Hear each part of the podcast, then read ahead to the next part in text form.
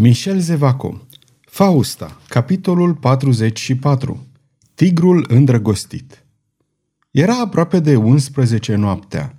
Parisul dormea. Ducele de ghiz se plimba în sus și în jos cu un pas rar și greoi în marele cabinet unde se ținuse Consiliul de Familie și unde fusese hotărâtă asasinarea lui Henric al III-lea. De la plecarea fraților, a sorei și a mamei sale, el visa, iar gândurile lui mohorâte puteau fi rezumate astfel. Să fiu rege. Da, fără îndoială va fi minunat. Da, dar aceasta mă va mâna în afara Parisului și mă va îndepărta de mica țigăncușă. Ah, pentru a mă apropia de tron, trebuie să mă îndepărtez de Violeta. Doi oameni rămași lângă de ghiz la acea oră târzie în picioare. Într-un colț al încăperii așteptau ca ducele să elibereze și ei să se retragă. Erau Mainville și Bussy Leclerc. Se gândește la coroană, regele nostru?" murmură Bussy Leclerc. Da, dar e 11, șopti Mainville și cu ochii arătă spre orologiul care tocmai începuse să bată cele 11 lovituri. Ei, drăcie, ne așteaptă Moreve!" Bussy Leclerc rângea batjocoritor vorbind astfel. Mainville, hotărât, se adresă ducelui de ghiz. Monseniore! De ghiz păru surprins că îi mai vedea acolo pe cei doi devotați. Uitasem de voi, zise el, trecându-și o mână peste frunte. E tocmai ceea ce ne spuneam și noi, zise Mainville, dar nu îndrăzneam să vă întrerupem regeasca voastră meditație. Totuși, continuă Bussy Leclerc, întrucât a trecut de 11, îl rugăm pe Monsenior să ne elibereze. Da, ziua a fost grea și sunteți obosiți. Obosiți? exclamă Mainville. Niciodată nu suntem obosiți atunci când trebuie să vă servim, dar avem o întâlnire la miezul nopții. O întâlnire de dragoste? Monseniore, vă înșelați. Sau, dacă e vorba de o întâlnire de dragoste, ea nu ne privește pe noi, este vorba... A, pe cuvânt, întâmplarea e prea nostimă și cu toate recomandările lui Moreve, e bine să știți. Moreve se însoară. Moreve se însoară, dar nu mi-a spus nimic. Dumneavoastră mai puțin ca oricui, monseniore. Bine, dar, în sfârșit, voi toți știați de ce nu m-ați înștiințat? Nu sunt de acord ca gentilomii în serviciul meu să se căsătorească fără ca eu să fi consimțit. Noi n-am știut nimic, zise Mainville. În cursul serii, în timp ce erați în Consiliu, Moreve a sosit cu o înfățișare ciudată și, după ce ne-a cerut să jurăm că vom păstra taina, ne-a anunțat căsătoria sa chiar în această noapte, rugându-ne să luăm parte și spunându-ne că aventura îi se părea chiar și lui atât de stranie, încât avea nevoie de doi prieteni buni ca noi ca să se asigure împotriva vreunui accident sau unei nenorociri posibile. Ea te uită un lucru curios, într-adevăr. Și cu cine se căsătorește? Asta nu o mai știm. O vom cunoaște pe logodnică atunci când o vom vedea. Astfel că, monseniore, dacă ne îngăduiți, noi ne vom retrage, Leclerc și cu mine, ca să fim la St. Paul la 11 și jumătate. Ei bine, răspunse deodată ducele de ghiz, nu numai că vă îngădui să mergeți la această bizară întâlnire, dar am să vă și însoțesc.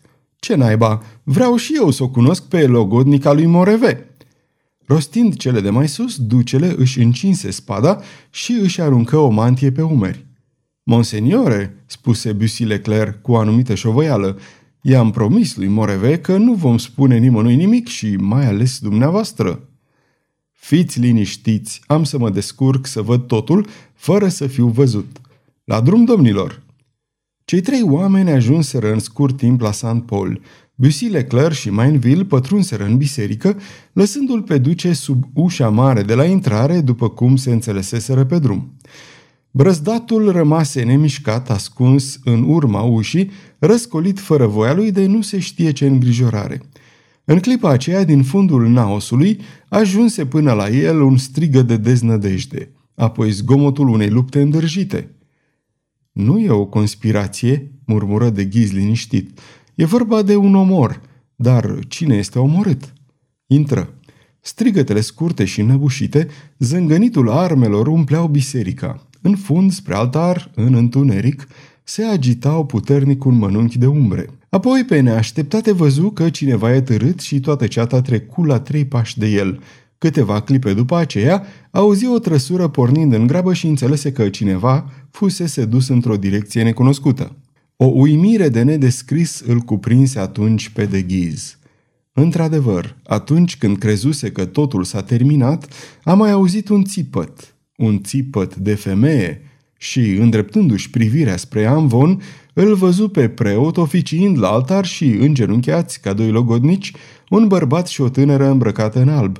Bărbatul, Mirele, o sprijinea pe tânără cu brațul său și i se păru lui de ghiz, de acolo de unde se găsea, că logodnica se lăsa să atârne mai mult inconștientă pe brațul lui Moreve, căci bărbatul nu putea fi decât Moreve.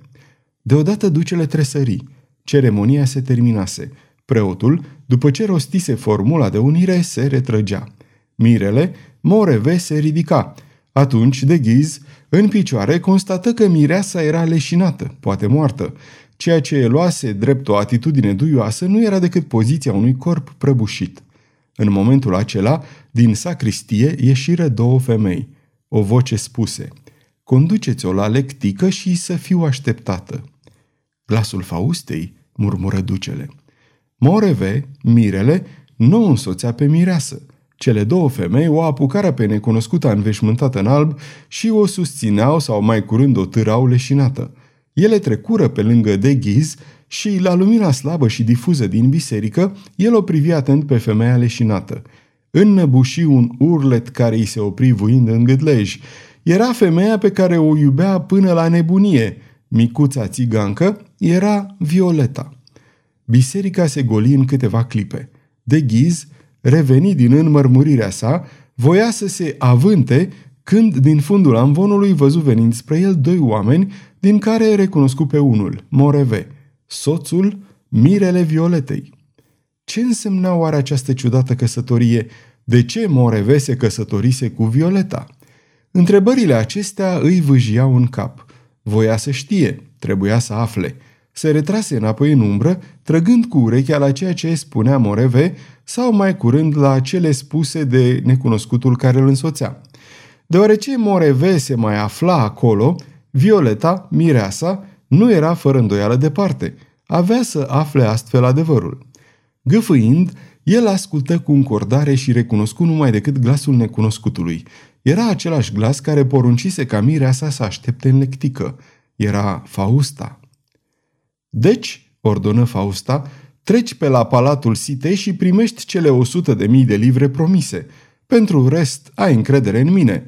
Ducele va fi rege până într-o lună. Atunci o va uita pe mica țigăncușă și chiar de va afla ceea ce s-a întâmplat, vă garantez eu iertarea. Ce am spus rămâne spus. Vei fi capitan al goarzilor majestății sale, Henric al IV-lea, rege al Lorenei și al Franței.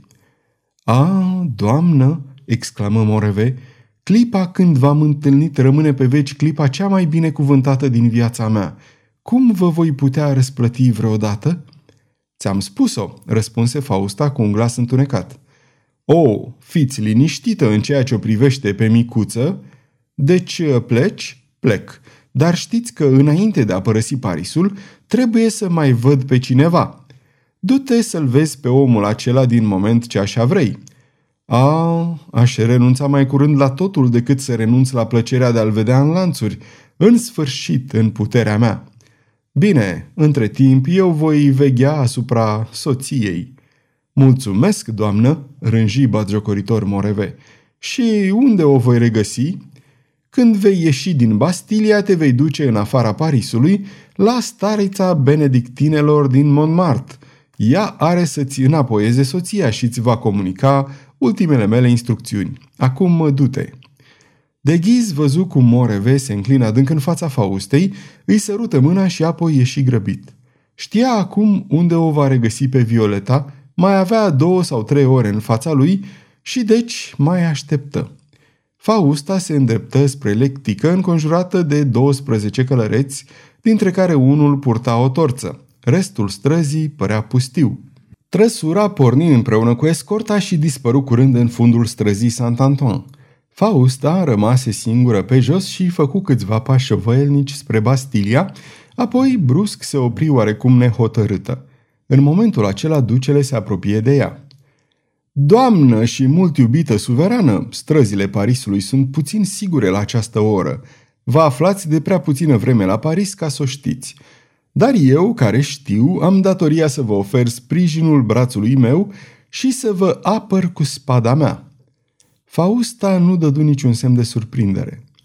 Duce, răspunse ea cu seriozitate, știți că sunt o ființă pe care nimic nu o poate ataca și că pentru mine nu există primejdie în aceste străzi, chiar pline de borfași. Spada muritoare pe care mi-o oferiți este puțin lucru față de spada spirituală nemuritoare de care pot dispune. Duce, ieșiți din această biserică, continuă ea arătând spre St. Paul. Nu era o întrebare. Fausta afirma ca și cum ar fi fost sigură. Totuși nu știa nimic.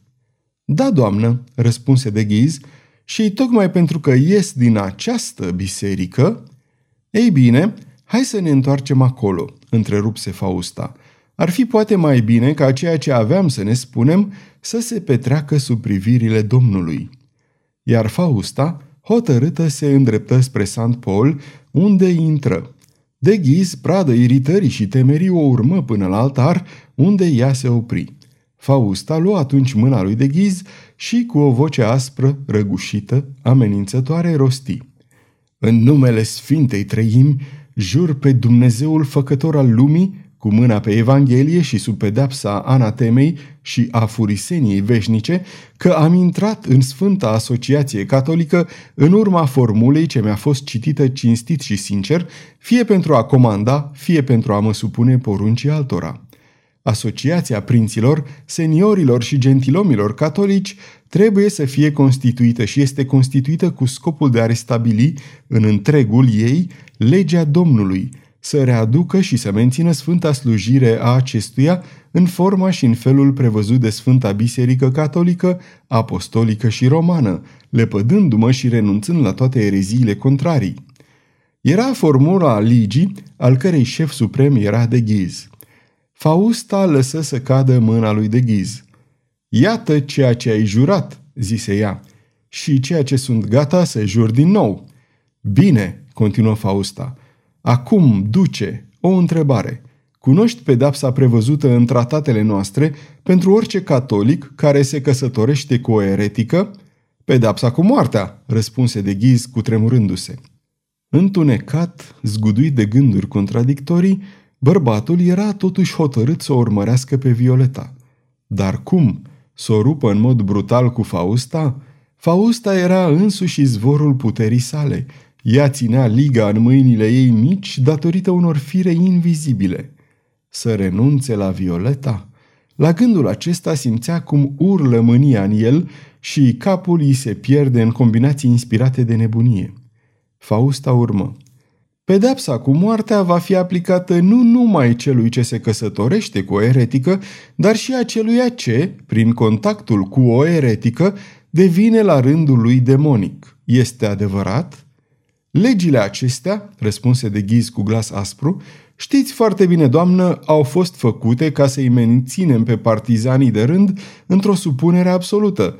Știți că noi, cei ce gândim, care suntem în frunte, nu ne putem supune unor asemenea servituți. Duce, dumneata vorbești așa? întrebă surd Fausta. Dumneata, șeful, dumneata, regele de mâine, ai jurat, duce. Dacă jurământul dumitale nu mai e valabil, spune-mi. Dacă cuvântul unui de ghiz n-are nicio valoare, cuvântul oricăruia dintre ultimii partizani ai ligii, spune-mi, ca să se știe și se va ști, Vorbește, duce, un singur cuvânt, unul singur. Ești sau nu ești un sperjur? De ghiz tremură. Într-o străfulgerare văzu Parisul răsculat împotriva lui. Pe viul Dumnezeu, răgni el, nimeni nu va putea spune că Henri de Lorraine nu și-a făcut datoria, dar aceea pe care o iubesc nu este o eretică. Aceea pe care o iubești? Vorbești de țiganca Violeta, nu-i așa? Ei bine, ascultă, în seara Duminicii Sfântului Bartolomeu, Acum 16 ani duce, pe la ora 11, un grup de buni catolici a ocupat un palat situat în insula Site, în fața catedralei Notre-Dame. Îmi amintesc, spuse ducele care se înfioră la amintirea îngrozitoarelor scene evocate de Fausta. Bine, începând din ajun, cu trăierase și Parisul ca un înger ucigaș și pe unde ai trecut sângele a curs. Incendiile se aprindeau și cadavrele se îngrămădeau. Ducele lăsă să cadă pe piept capul livid și murmură. Coligny, Rohan, Condé, Montagu. Montagu, interveni Fausta. Acesta ți s-a părut fără îndoială cel mai de temut. Crima lui era mai crudă, probabil, erezia lui mai înrădăcinată, căci moartea nu ți s-a părut o ispășire îndestulătoare. Ai găsit o altă pedapsă potrivită lui Montagu și pentru că sufletul lui era întunecat, ai hotărât ca el să-și sfârșească viața în întuneric. La un semn al tău, lui Montagu i s-au scos ochii. E adevărat?" E adevărat," răspunse de ghiz într-un oftat, care era poate mărturisirea unei remușcări. Bine, știi cum a murit acest Montagu? Știi că el a transmis în sufletul fiicei sale toată ideea ereziei care îi mângea ființa.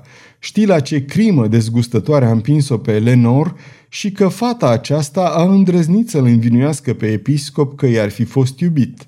Știi că Lenor de Montagu a adus pe lume o ființă de trei ori blestemată care s-a născut sub spânzurătoare. Ce o să mai aflu acum?" gâfâi de ghiz. Ceea ce ai și început să înțelegi, răspunse Fausta, că Violeta este fetița de sub spânzurătoare. Fica Lenorei de Montagu? băigui ducele. Da, înțelegi acum? Din fericire eu stau de veghe. Am izbutit să o duc pe această fată de neam afurisit până aproape de rug. Îndurare pentru ea. O, oh, nu ucideți, nu trebuie să moară, căci voi muri și eu. Îmi inspir milă, duce. Voi aștepta, deci, ca să ordon execuția ei până ce se va găsi un leac destul de puternic cu care să fii vindecat. Dar de ce această căsătorie? strigă ducele.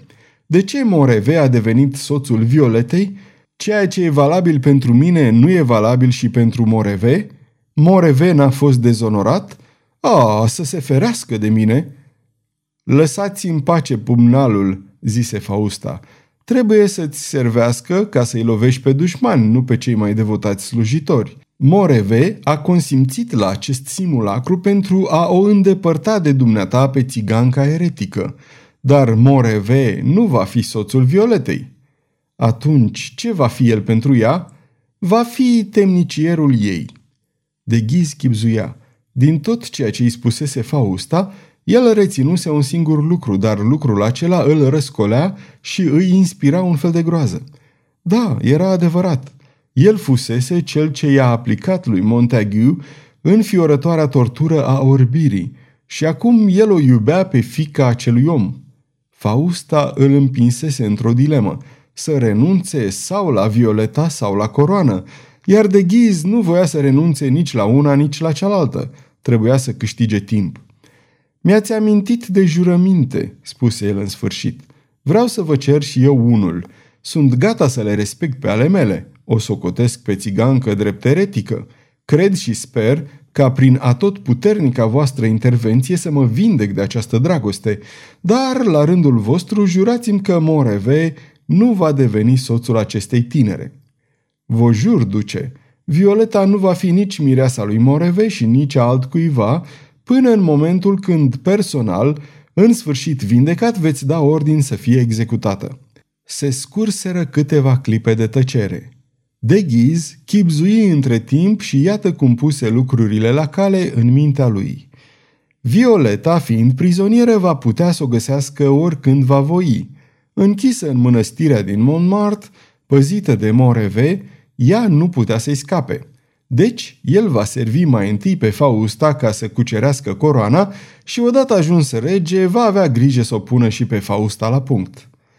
Adio deci, doamnă și suverană, zise el înclinându-se. Mă bizui pe cuvântul vostru sacru. Sfârșitul capitolului 44